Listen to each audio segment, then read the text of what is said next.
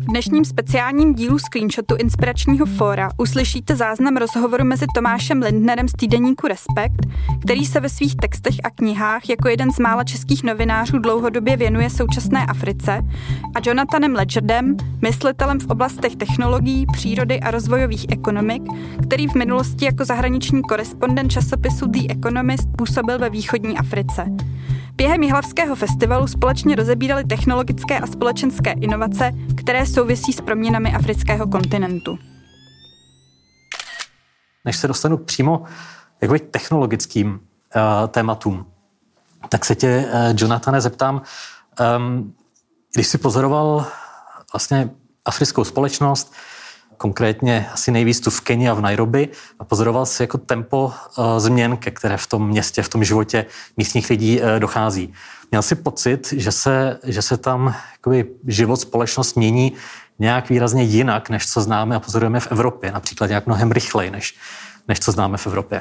I think from a Czech perspective, the, the most important single characteristic about Africa is this uh, binary uh, reality there that Africa is our mother continent, that we as a species, as monkeys, and all of our innate instincts of fear, of sexuality, the way we look at light, the way we look at vegetation, all of this evolved out of Africa. And anyone who is not African was descended from a Homo sapiens who left Africa 70,000 years ago. So there's this profound, deep history in Africa. But uh, this is complicated relationship because if you were looking at a photograph of Prague today, let's say especially Malá Strana or Stare Miesto, you know, apart from shop signs, it's the same street that you would have seen in 1892. But if you look at uh, Nairobi, for example, that city was founded as a tented camp in 1904. There's nothing there. And now it has 4 million people. In, in the next 20, 30 years, it will end up with 7 or 8 million people. So this human acceleration these very compacted timescales is really um, profound. You know, I tell you one very quick story to illustrate this. In Nairobi, uh, one of my staff members, um, she was a Kikuyu woman, probably around 50, 55 years old. And I was doing some research on the Kikuyu people in Kenya. And I discovered that historically, before white people came, um, when somebody died or was about to die in the Kikuyu society, they, they would put the dying person into a grass hut about the size of a dog kennel. They built this hut of grass, they put the person inside with some water, and then they leave them to die. And it has two doors, one door here and one door here. And this door is for the hyena. This door is for the hyena to pull out the body and eat it. And I said this um, to my staff member. I said, "This is so strange that you uh, Kikuyu people used to do this." And she said, "Oh yes, this is what happened to my grandmother." And then I realized how compact that that history is. It's quite extraordinary. And and that, that makes our relationship to Africa and everything that we want to talk about really complicated, you know, because it's ancient and instant at the same time. No, umím si představit, že to, že to vlastně pokračuje dál. Když se jenom podíváme vlastně na demografické složení afrických společností, tak vidíme, že průměrný věk eh, celého kontinentu medián, mediánový věk je nějakých 19,5 roku, zatímco v Evropě se ten mediánový věk pohybuje kolem, já nevím, 45 let. Um, a tak si samozřejmě říkám, jako co tohle, co tahle rychlá demografická změna jakoby v praxi přináší. Jo? A když eh, se dnes máme bavit o potenciálu inovací a technologií, tak mě zajímá, jestli to znamená to přítomnost tolika mladých lidí v afrických společnostech, že tam je větší potenciál pro nějaké další inovace, než eh, v trošku přestádlé Evropě. A nebo uh, jestli tahle souvislost neplatí. It's a question we have to balance. On the one hand, you always have to be realistic about uh, what are the capacities of an African community in terms of the amount of money available. Most young people, they don't have a job. They're not going to have a salaried job in the way that we understand jobs in, in Europe. So money is always a big issue. And education is expensive and hard to get. And to be honest, most African universities, even if they're improving, are not really competitive on a global standard, you know. So there, uh, there are real constraints to some elements of innovation and technology based on uh, education and access to capital, you know. On the other hand, you know, 40, 50% of young people in Africa now have a smartphone and an internet contract. And they have enormous amounts of social capital, by which I mean they have a large network of friends. And that they are able, through digital platforms, both local and global, to move information, to move money, and other forms of value around on these networks. And so, on the digital side, you'd say that Africa is very likely to be more advanced than most European uh, economies over the next 20 years on these networks. It's a nuanced situation. Mm. K tomu si ještě budeme povídat, vlastně jak v budoucích, budoucím vývoji, budoucím potenciálu, tak o dopadu třeba mobilního telefonu nebo internetu.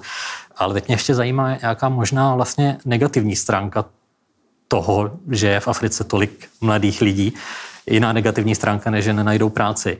A to, že si můžu vlastně představit, že polovina obyvatel Afriky si nepamatuje rok 1990, nebo nepamatují si rok 1999.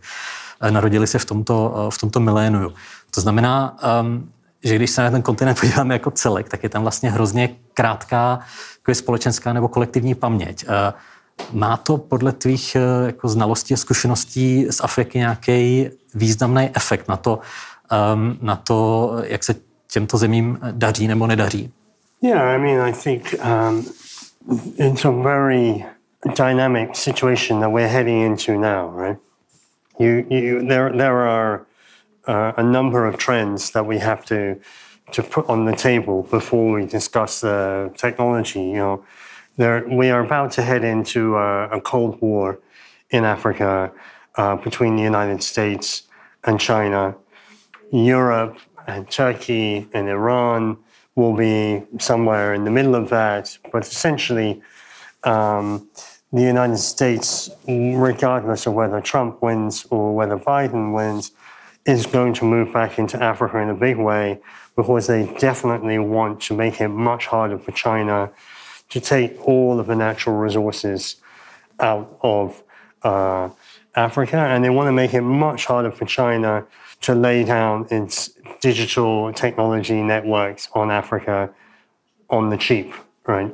So companies like Huawei and Tencent and Baidu, they, they, they want, American government wants to put more pressure on that. So there's that. Then, of course, there's climate change and ecology, um, which we could probably come to uh, later. Um, then there is religiosity, I would say, um, uh, where uh, forms of Pentecostalism, especially, uh, have the ability to mutate um, in the next decade, kind of in the way that they are mutating in the United States, where you know this prosperity gospel, um, you know, has been taken up uh, and by Donald Trump and so on and so forth. So, there's this.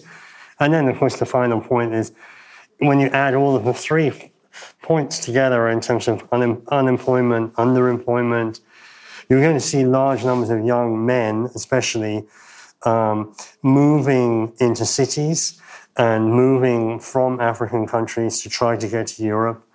Um, you probably have a chance of seeing armed violence and terrorist organizations, whether they're pan African or whether they're local.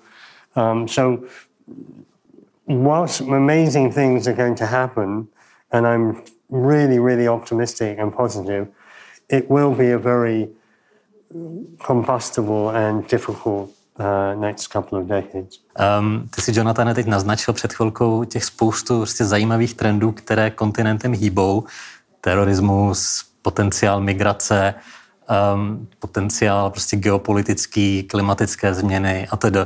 Proč jsi vlastně uh, během té své ještě novinářské dráhy jako svoje velký budoucí téma vybral zrovna uh, potenciál moderních technologií? I had uh, an experience uh, which was really uh, an epiphany. It was really an extraordinary moment in my life uh, when I was reporting.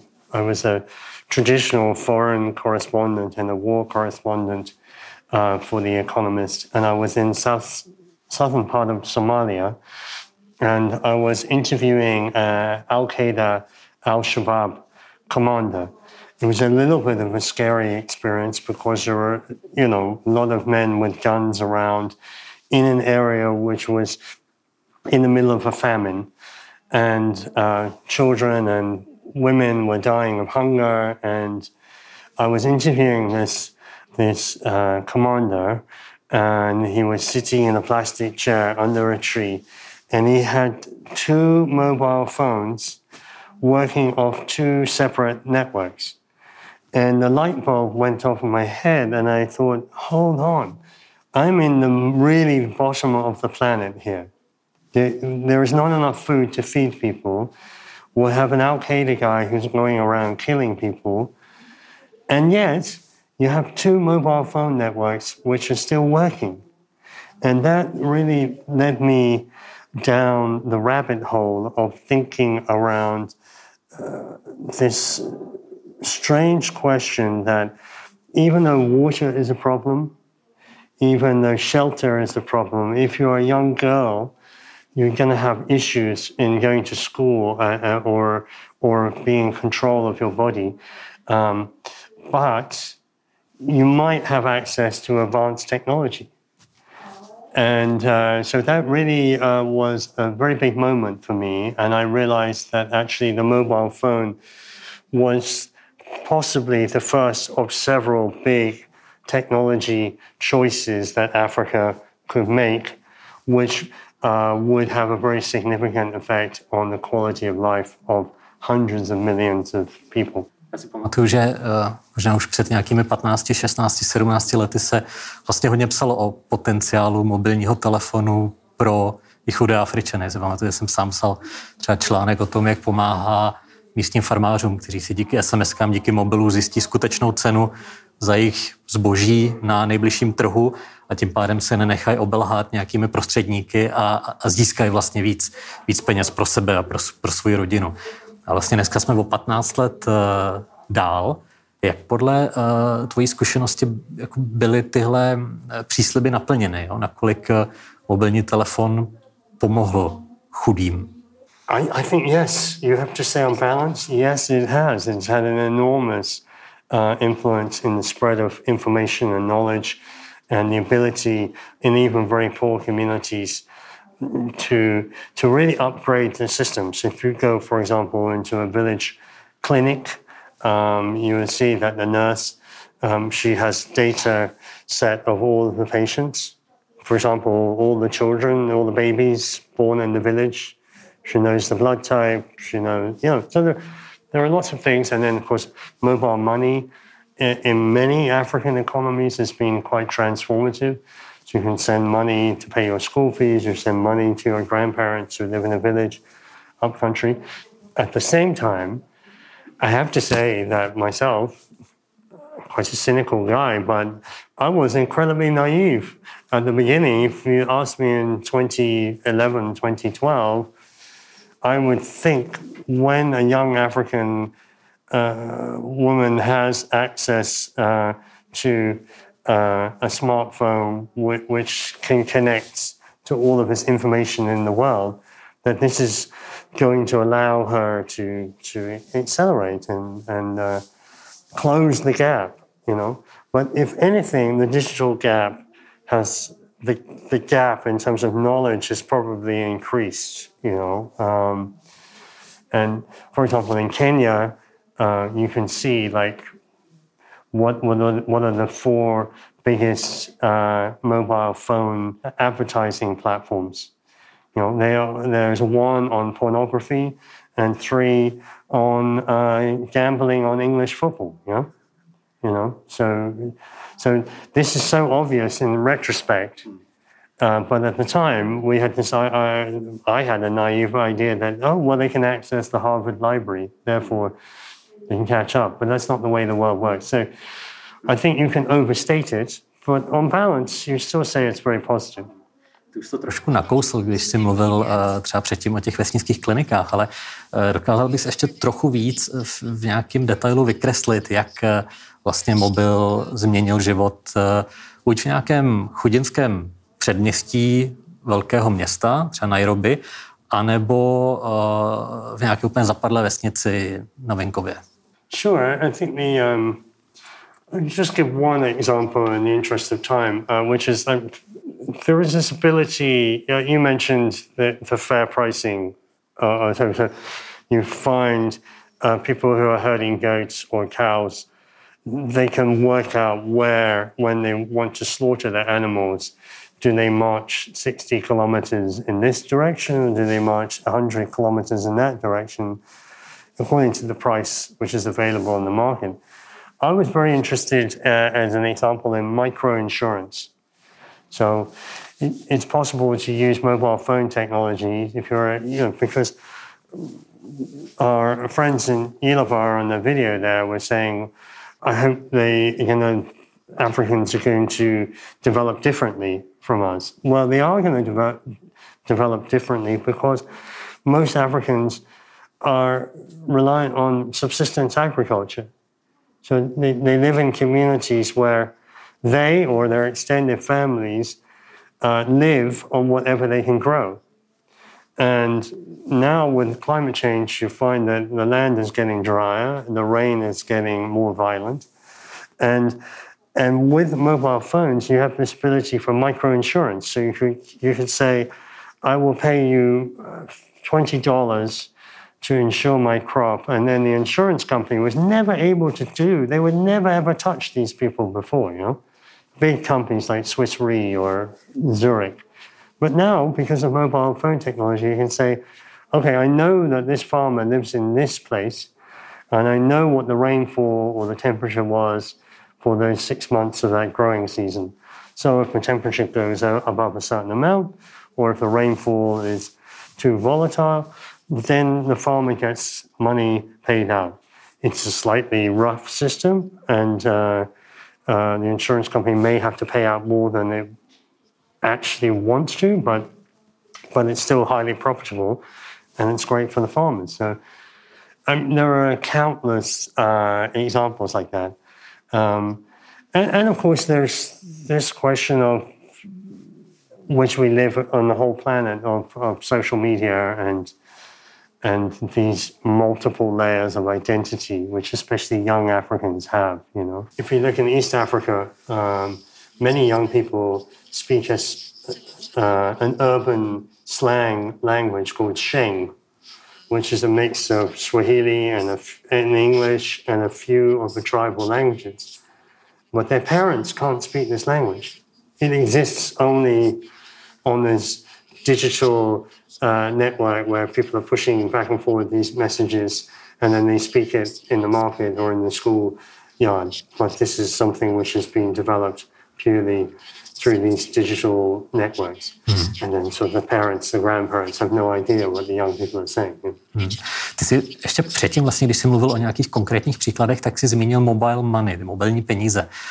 Um, to je vlastně zajímavé, že se to děje v kontextu vlastně kontinentu, kde většina obyvatel nejenom, že nemá přístup k pojištění, jak se o tom právě mluvil, ale nemají přístup k bankovnímu kontu. Že jo? A Um, tak jsem se chtěl zeptat, jestli bys ještě vlastně divákům víc vysvětlil, jak ten princip mobilních peněz funguje a, a mění život v, v afrických městech nebo i vesnicích. Well, um, I, I think we're still at the early stage. So what we have at the moment, I mean, I was really uh, in the very earliest conversations around mobile money and in a room. Uh, I don't know if you remember, you're much younger than me, but they used to have scratch cards, you know, where you get mobile phone credit, right? It's airtime. Yeah. So you buy the card and you scratch it out, and then there'll be a number, and then you plug that in your phone, and that was your airtime. And what happened in, uh, actually, this happened in Kenya, um, was uh, someone in the room said, Hold on, why do we need the scratch card? Why don't we just engineer the code to go to be sent by text message across? And then someone else said, Well, hold on, if you send airtime, then other people, then that becomes a currency, you know? And then, and so that's how it developed. But to, to, date, we still don't have this second stage, which is a, a, something I'm tremendously interested in, which is when mobile money mutates into blockchain money. It, uh, so, so you really have frictionless uh, transactions based on a, on a trust network.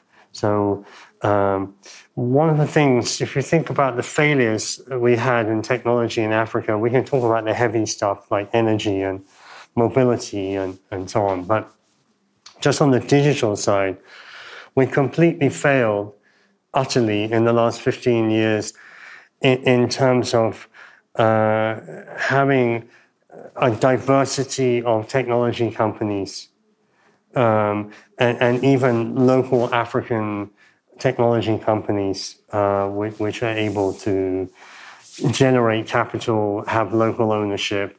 So essentially, you've got Facebook, you have Google, Microsoft. I give a big pass to in Africa. They, they they're quite impressive in in many of the services and the research that they provide, but it's a highly problematic situation where. Uh, you what you would love to have seen uh, 10 years ago is that every young African would have their own digital identity that belonged to them. It didn't belong to Google, it didn't belong to Facebook, it belonged to them. They were able to generate their own data and they would then be able to move small amounts of value around on their network, uh, independent of these giant companies. But now we have a situation which is alarming in Europe, it's alarming here in the Czech Republic, but in Africa, it's really, really problematic that you have a company like Google, which is running all of the systems of the ministries, you know? So it's a pension fund. It's all like in the Google cloud, you know, everything, and all the maps. There are no street maps, it's all Google Maps. So, um, I think that's going to be a really big problem uh, further, further down the line. Když se tedy podíváme ne na aktivity těch vlastně velkých eh, technologických gigantů, ale na to, co vzniká ze spoda, ze strany nějakých afrických programátorů, startupů, inovátorů, kde vlastně dneska, když se podíváme na mapu Afriky, jsou ty místní technologické hotspoty, jo? města nebo regiony, které jsou zvlášť jako inovativní? Yeah, it's a little bit patchy. Um, I mean, I uh, obviously uh, we we have to think about South Africa entirely separate in this discussion. Um, it's both an African country and also at the same time a country which much better resembles Argentina or Australia. And uh, if you look at the University of Cape Town or Wits University in Johannesburg, these are world class institutions, and there's a number of other great universities there. And South African companies really have very, very strong technology base. Outside of South Africa, you're really looking at Nigeria, number one, and it's very, very interesting that there are a large number of uh, digital influences which have sort of spun out of Nigeria into the world. Particularly, this um, Nigerian film industry had this business model called the Nollywood. There was Nollywood, Nigerian, not Hollywood, but Nollywood. And um, they would have these DVDs. You make a little film on a low budget, and then you have about six weeks to get all the money that you could get off that film. And then there would be a sort of long tail of very low earnings after that. And uh, effectively, that's the way that the Western film industry has moved towards the Nigerian model. Um, Nigeria has very sophisticated uh, delivery app companies. Um, uh, Jumia um, is a unicorn. You know, uh, started with German uh, rockets, uh, funds, money, um, uh, but you know that's I think it's like 1.5 billion dollar valuation now. So there there are in Nigeria a cluster of really really advanced. Uh, uh, companies. Also in the health sector, you can see a lot of innovation now. Um, th- there's a lot of things you don't, or, which I didn't think about before living in Africa. For you know, for example, you know, pacemakers. You know, how do you have any kind of heart surgery between Cairo and Johannesburg? You know, there's there's hardly anyone would have a pacemaker. You know, so there's a huge market in medical appliances and medical technologies and next generation. So I think uh, Nigeria is big. Ghana had something small. Senegal has something small. Morocco is a world leader in uh, solar energy, and uh, and Nairobi and and uh, Rwanda, of course, which I know quite well, uh, is a standout. But you have to say, I had a friend who was in the tech business in uh, Kenya, and he drove on his motorbike from from Nairobi down to South Africa, and his intention was to go around all of the innovation hubs along the way, you know, in Tanzania and Zambia and so on, and see what was happening. And uh, he was really depressed by the time he got to South Africa because not a lot was happening. You know? And uh, so uh, we, we don't want to paint a completely rosy picture, but the capacity is is is high, and the, I would advise anyone who's interested in this to ha- have a look at the African Institute of Mathematical Sciences. These guys um, run uh, a project called the Einstein Prize, and there they really identify gen- young African geniuses and support them. And there, there's extraordinary um, uh, capacity there. But institutionally, it's still a little bit weak. Mohl bys nám ještě trošku přiblížit, buď na příkladě té eh, startupové scény v Nigérii, anebo na základě toho takzvaného Silicon Savannah eh, v Keni, v Nairobi, eh, přiblížit to prostředí, o kterém vlastně mluvíme. Jo. Jsou to jsou ti startupisté lidé, kteří se vrací ve směs domů po tom, co studovali eh, na západních univerzitách nebo na azijských univerzitách, nebo to jsou mladí lidé, kteří vychází jako z nějaké místní střední třídy a z místních škol. Eh, jak velké to prostředí vlastně je, jak je navázáno a podporováno místními vládami třeba, nakolik je provázáno naopak s těmi třeba velkými jakoby finančními investory eh, z západních zemí, nakolik je provázané třeba i s, i, i s Čínou a s jejich jakoby novými aktivitami na kontinentu. Jo? Mohl bys nám zkrátka trochu víc přiblížit tohle startupové inovativní uh, prostředí uh, na jednom z, z těch příkladů? Uh. Well, I mean, the first thing to say is um, that um, uh, you know the, the amount of capital in those uh, startup incubators is much smaller than it needs to be. There needs to be 20, 30 times as much capital on the table, you know. So the challenge in Africa is uh, um, made more difficult by the fact it's a very fractured market. So just because you make it in Ghana doesn't mean you can go next door into Cote d'Ivoire and make it. Because then you have a whole other set of government regulations, a whole different set of laws. Um, in theory, you have regional free markets, but in reality, it's very, very hard. And then you have these middlemen, the African tumbos, the big guys, who are, who are just trading guys, you know, and they're a little bit parasitical. They, they sit in the middle of business relationships. They import plane loads or ship loads of stuff from Africa, uh, from China, you know, air conditioning units or cars or whatever. And, and they really hold a lot of power in those economies. Um, uh, the, the really successful African startups tend to be uh, those which have a high quality of engineering. Um, so they really are dealing with machinery or medical equipment, um, pharmaceuticals.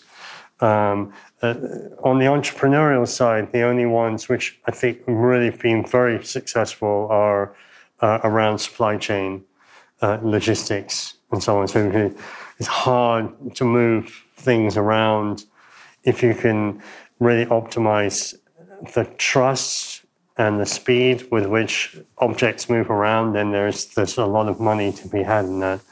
Um, uh, but I think there are there the real heavy lifting, the the real, you know, hundred million dollar companies which are coming, are moving much more into agriculture, into genetics, um, in, in, into energy and probably into uh, carbon offsets and biodiversity offsets. So we're going to see uh, a next generation of companies, but the Silicon Valley mantra of entrepreneurship is not always the best for the African environment, you know, uh, because the venture capitalists, they want money to be paid back at, at you know 10 or 100 fold rate of what they put in. Actually, that's not the problem. The multiple is not the problem. The problem is the speed with which they want the money back. You know, in in an African economy um, where there there are, there is inefficiencies in the government, sometimes not always, but sometimes corruption. Um, uh, you know, within the company or, or within the, uh, the government. Um, that, that's highly problematic. And, and then, you know, it's just a difficult market, you know. So the idea that you could pay back at a multiple after three or five years is often unrealistic. And you'd like to see, as in the pharmaceutical business, which sometimes has a 10 or 15 year payback on a new drug, that's what you probably like to see with a lot of African companies, so they can actually build uh, much more robust uh, business plans, which are not so obsessed about making a quick buck, but they can actually build more methodically and slowly Možná ještě jenom krátké doplněk, kdo jsou tedy vlastně ti podnikatele, ti inovátoři? Jo? Jsou to absolventi, mladí absolventi místních škol, uh, místní jakoby self-made meni, anebo, nebo to jsou spíš třeba navrátilci ze zahraničních univerzit, uh, děti z nějaké místní vyšší třídy? I mean, I think there are all of those. Um, but as I say, the best ones tend to be the ones coming out of the engineering schools, both locally, internationally. I, I've met a lot of young Africans who are very successful who have actually studied in China. Uh, and then they have connections uh, from China uh, that allows them to get some early contracts. Um, and, you know, in the robotics business, for example, I, have met several young African robotics uh, companies uh, which were incubators in China. Um, and, and they're doing quite well, you know. So um, I, I think having access to some higher level of education, whether you've got that electronically through Coursera or some online course, or whether you're lucky enough to be in one of the best African universities, or whether you've studied abroad, I think that's often an indicator. But, Tomasz, the, the critical thing is how do you connect that tiny technology incubation with this vast community of young people who are doing informal jobs in the informal economy. They're fixing motorbikes. They're making furniture, you know. if you look at China and the Taobao, do you, do you know Taobao?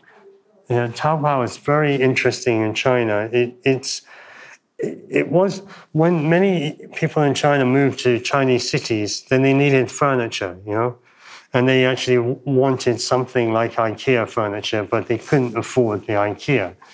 So then these villages in uh, southern China uh, got together and they had all these informal carpentry shops. And they thought, well, hold on, someone brought them an IKEA catalog.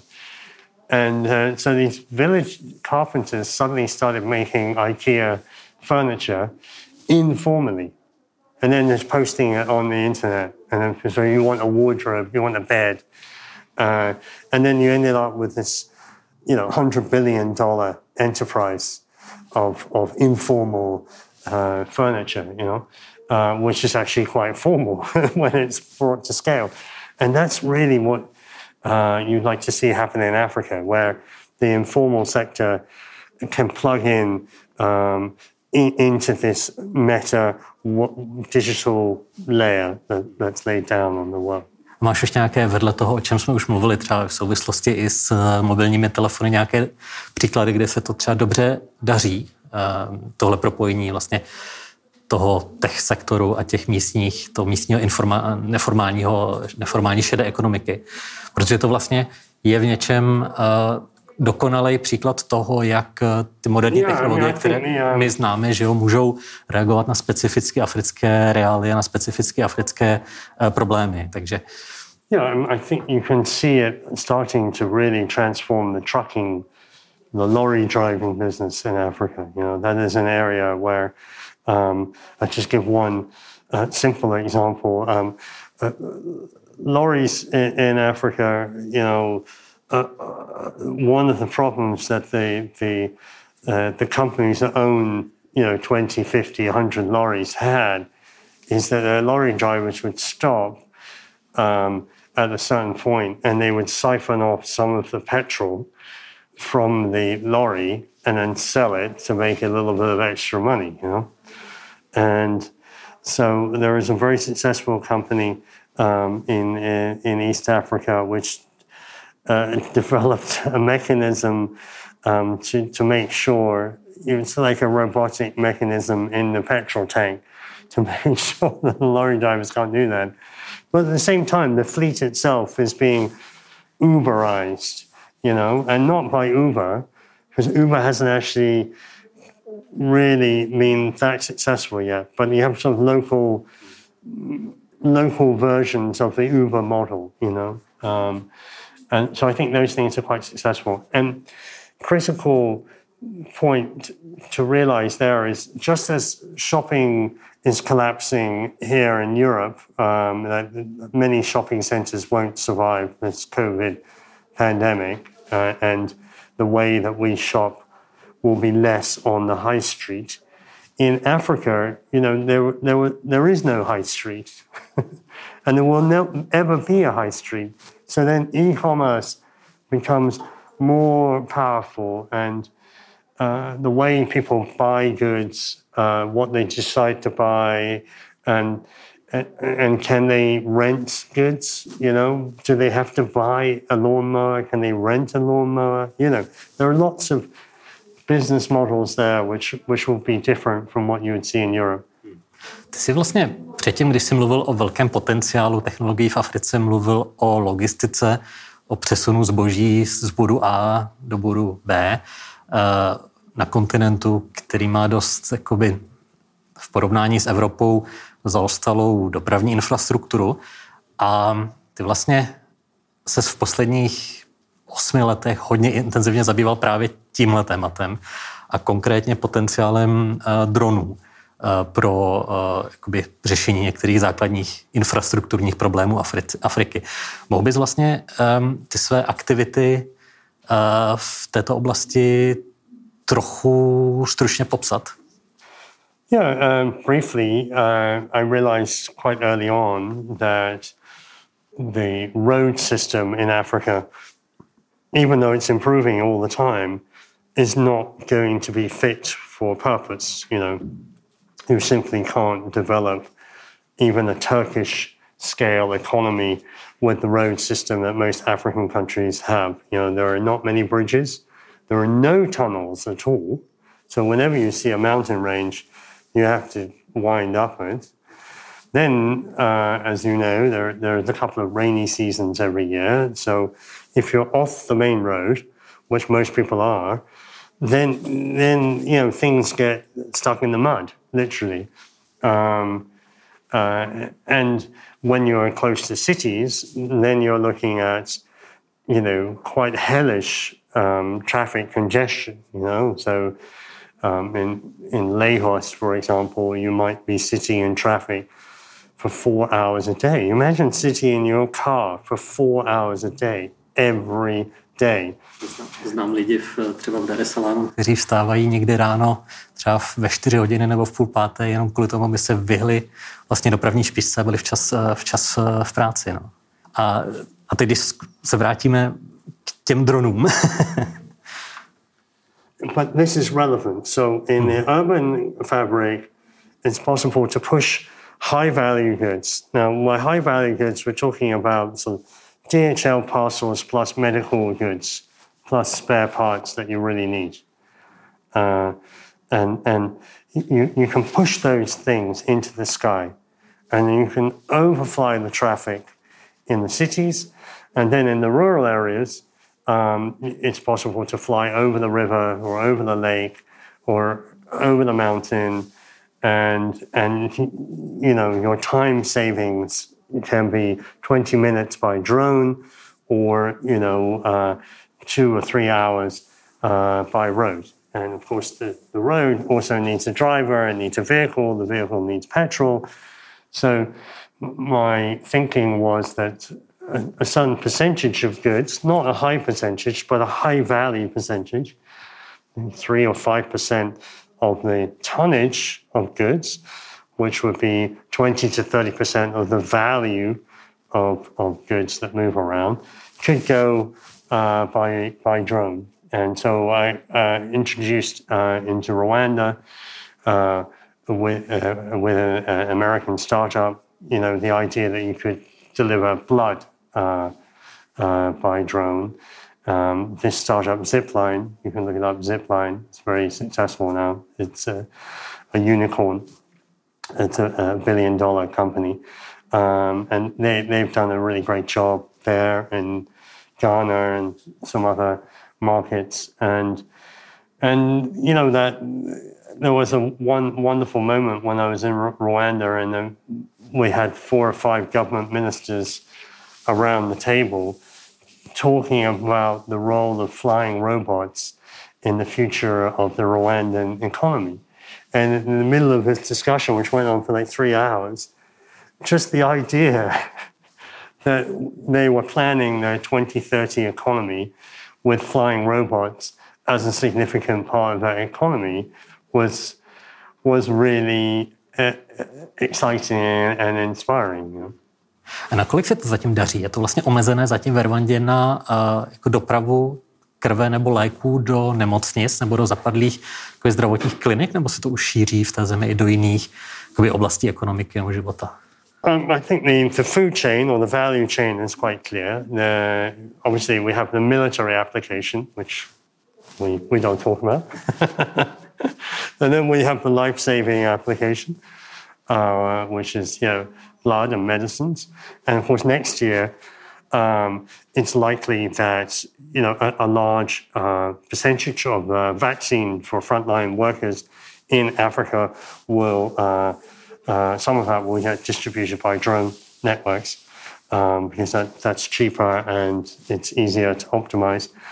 But then you now uh, drones uh, are moving into um, to, you know companies like Caterpillar, um, mining companies, gold mining companies, diamond mining companies, oil and gas companies. So like oil rigs and gas rigs and and also solar farms. They they all have uh, cargo drone delivery programs, and they can afford to pay the the premium that comes at the early stage of the technology. But I think within ten years, you're going to see entire networks uh, where you're not going to put mangoes in the sky. That, that's not going to happen, you know. Uh, gravity is gravity, you know. So something's go on the ground, but there, there will be these connections. To byl vlastně přesně jako i jakoby část nebo směr, kterým ty se potom profesně um, jako posunul, že si promýšlel jako celý takový systém jakoby nádraží pro drony, dron portů, mezi kterými, které by byly třeba u Viktorina jezera nebo vůbec v oblasti těch velkých jezer, vlastně na, na hranici mezi východní a střední Afrikou. A vlastně mezi těmi dronporty, eh, mezi těmi nádražími pro drony by eh, létaly trochu jako pravidelné linky eh, dronů. Jak se tento program zatím daří jako i uvádět do praxe? Jo? Co se z něj daří, na co to, no, na co to naráží? Not yet, no. Um, but the, the laws are coming, you know, obviously, um, as with all distributed technologies, as with distributed viruses, um, you know, what is good can be reversed. so, so you really have to be careful with uh, with with uh, flying robotics that it's not going to fall on somebody's head. That that the criminal outfit or a terrorist outfit is not going to have access to that technology. So there's a lot of concerns from the government side, but it's moving really fast, and uh, I think uh, definitely in the next three or four years you're going to see an exponential increase in that. A vlastně vedle tohoto projektu se v posledních několika letech snad ještě víc věnoval potenciálu využití umělých technologií, eh, umělé inteligence v, eh, v Africe, konkrétně při eh, ochraně divočiny. A já bych řekl, že ten, nebo tahle část tvých aktivit úplně jako nejlépe um, jako vystihuje název té naší dnešní debaty, to znamená imaginace ve velkém. Mohl bys divákům zase nějak základně vysvětlit um, princip toho, na čem pracuješ?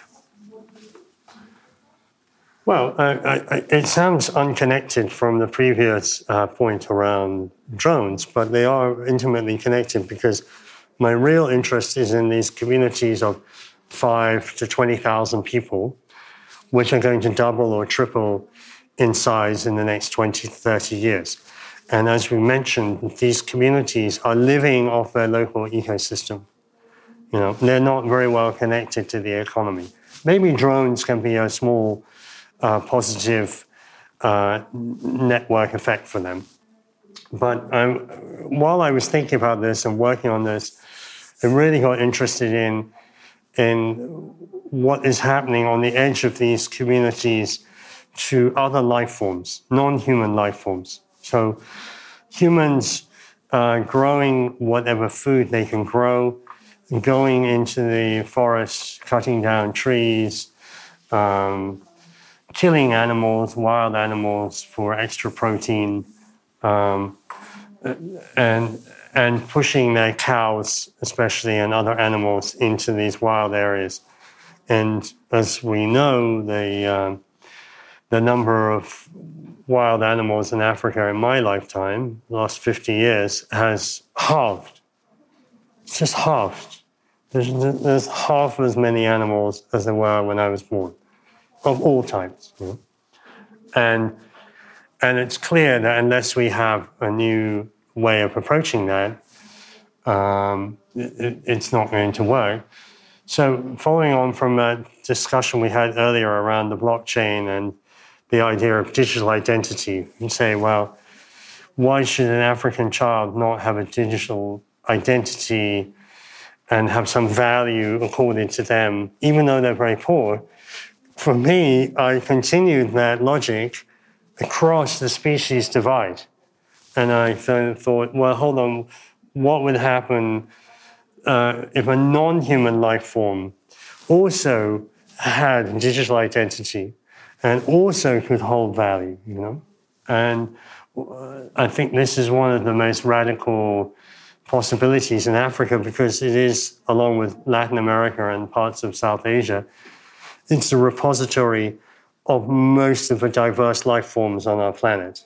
So insects, microbial life, birds, uh, trees and, and obviously animals. And that will all disappear in, uh, in our lifetime. It absolutely will vanish, uh, the large part of it, unless we can uh, create new economic arrangements. You know, um, it has to be that the poorest people on the planet uh, have to receive some value from living next to the richest biodiversity on the planet. Mm-hmm. That's really an important piece of imagination, you know. Vydělávat na tom, že chrání. So people in Jihlava uh, who are not wealthy, but they're not poor, maybe they can push a few hellers in that direction, you know? Uh, and, and then a young woman in Shenzhen, when she's buying a Starbucks, maybe she pushes a few uh, yuan in that direction. And so, from a, a, planetary point of view, you can see there is a potential uh, to push the planetary desire to have diverse life forms survive into the 22nd century uh, can be realized in local redistribution of value. A v jakém stádiu uh, rozvoje je teď tahle idea, tenhle projekt, nebo jeho pilotní, pilotní projekty? Um, the, the technology is pretty strong from the artificial intelligence side.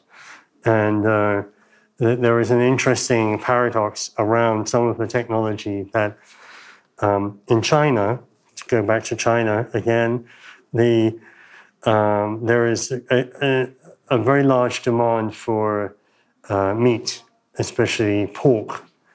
And artificial intelligence companies in China are now moving into the pig business. And they realize that they can optimize the pig production. So they have face recognition of animals, voice recognition of animals. Um, they, they can tell you when an animal is pregnant before even the farmer knows. And then they have tower blocks of, uh, of uh, you know, sky, a little skyscraper of peaks, you know, 100,000 peaks, you know, 10 stories, you know. But what is weird is that these uh, AI tools, and that's what I was working on in Prague, um, in, in, the Prague AI group and at ČVUT, that those same tools can be applied in the wild to protect animals. If you're, to use a simple example, if you're a giraffe, simply because you're a, a Maasai giraffe, you might hold some value just because you're a Maasai giraffe, because you're not another kind of giraffe, you're this kind of giraffe. And, and it's very easy with a cheap, with a cheap uh, mobile phone to recognize that individual animal. And then it's easy for, for that animal um, to reward the local community for it continuing to be free um, uh, for, you know, uh, for different, different services. A kde jinde například vidíš velký potenciál umělé inteligence v, uh, při řešení afrických problémů? Oh, that's the biggest question till us. Yeah, um, yeah, in everything. You know, we talk about healthcare. Um, um, we talk about uh, breast cancer in Africa. It's very, very high mortality rates. Um, it's very expensive to get any kind of cancer treatment for any kind of cancer in, in Africa. Um, artificial intelligence, um, which is developed for the best hospitals in the United States or in Switzerland, that same technology can be applied quite cheaply in Africa. So you're going to see hundreds of thousands of women who otherwise would have died with survived breast cancer, and you know, a hundred other diseases like that. So this is significant. Then optimization of energy, uh, and then smart agriculture. Uh, obviously, Africa can be, uh, and almost certainly will be, one of the richest uh, agricultural producers on the planet forever. Um, and, and, artificial intelligence can be applied even in very poor communities. Uh, for example, drip feed irrigation you can run a, a simple AI program which will which will feed the right amount of water from a cheap hose pipe, right? So you have your phone, cheap phone, thirteen dollar phone, piece of hose pipe, and and that will give you Israeli level uh, irrigation. You know, so there, there we can go on and on and on, but it's going to be transformative. To jsou hrozně zajímavé pozitivní příklady a já vím, že to téma je složité, ale stejně myslíš si, že tedy vidíš jako silnější spíš ten pozitivní potenciál umělých inteligence.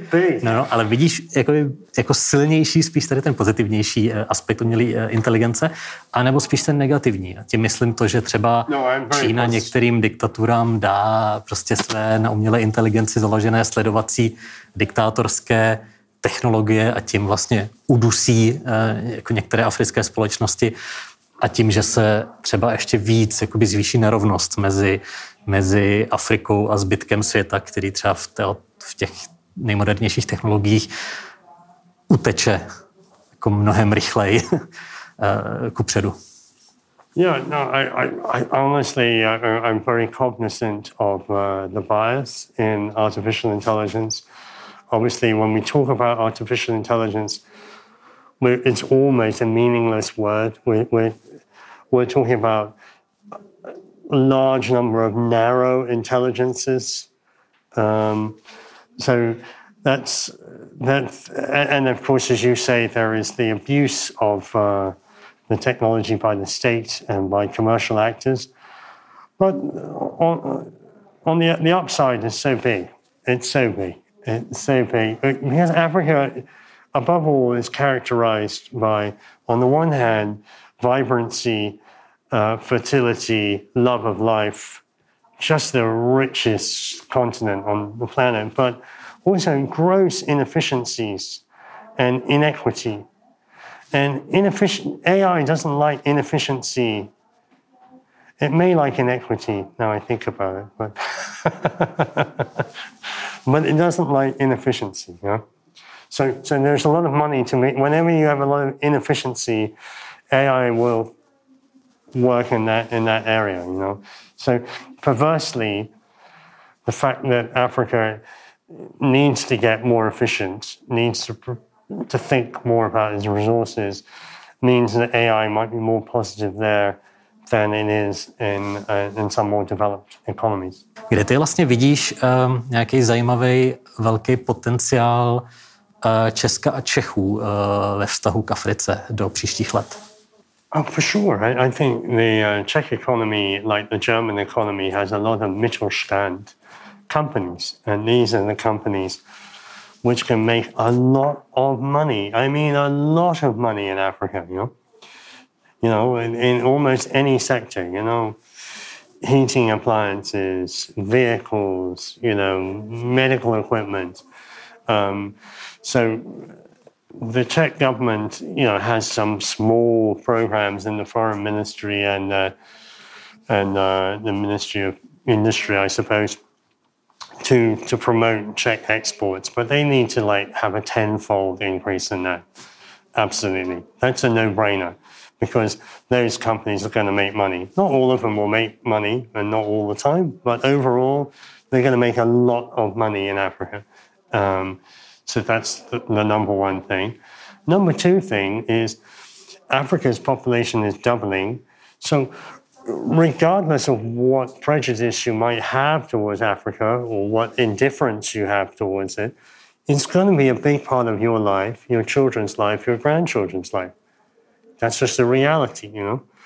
And some of that will be manifested in Frontex and, and issues of migration. But if I was the Czech Republic, if I was the foreign minister, I would be arguing very, very strongly to say, well, let's have a Gastarbeiter program. Let's go to Africa with a roadshow. Let's bring in 10,000 young Africans every year, you know, and let's give them a five year or a 10 year visa, whatever. And, and they can be nurses and doctors and engineers and help build the Czech Republic because as Africa's population is growing, I don't know whether Czechs have noticed, but they're going to lose 3 million people in the next 30 years.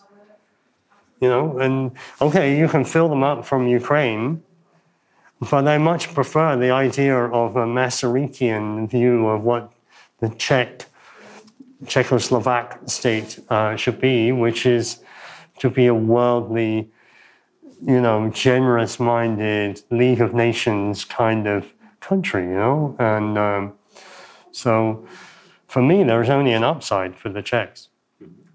A teď, když si vlastně schrneme to, o čem jsme si tu hodinu povídali a to, jak ty o Africe přemýšlíš a podíváš se na příštích třeba 20-30 let, máš spíš strach z toho, kam se Afrika hýbe, anebo seš spíš, eh, spíš optimistický a myslíš si, že ji čekají eh, dobré časy?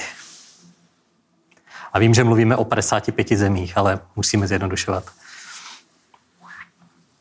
Well, I don't know if you've ever been mountaineering, but you know those those bits when you get high up on the mountain and then everything falls away on both sides, and uh, and you look on one side and there's an 800 meter drop, and the other one there's 2,000 meter drop, and the wind is blowing.